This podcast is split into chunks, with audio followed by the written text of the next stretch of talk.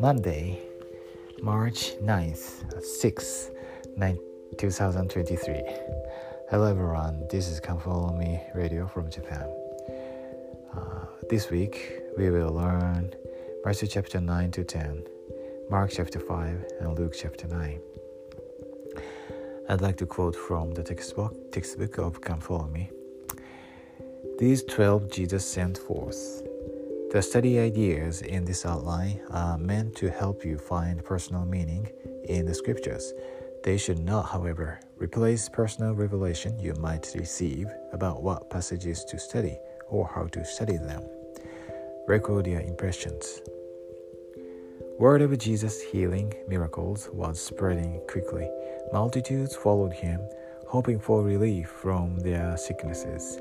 But when the Savior looked upon the multitudes, he saw more than their physical ailments. Filled with compassion, he saw sheep having no shepherd.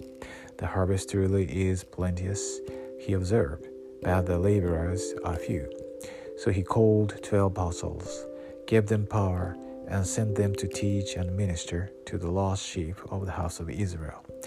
Today, the need for more laborers to serve Heavenly Father's children is just as great. There are still 12 apostles, but there are more disciples of Jesus Christ than ever before. People who can declare to all the world the kingdom of God, the kingdom of heaven is at hand. Uh, this week, uh, we will learn about uh, 12 apostles uh, calling, and of course, we have these special witnesses today. So we can learn uh, their special uh, callings and responsibilities. And also uh, we have the same um, opportunities and responsibilities to share the gospel. And we are so grateful for i'm so grateful for being a member of the church of jesus christ of latter-day saints. And I receive the gift of the holy ghost and the priesthood.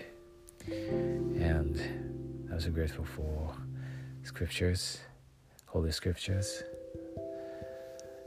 especially the book of mormon and i'm really looking forward to learning Jesus' perfect examples and his teachings. Uh, may we have a, a great week and may we come closer to the Lord. In the sacred name of Jesus Christ. Amen.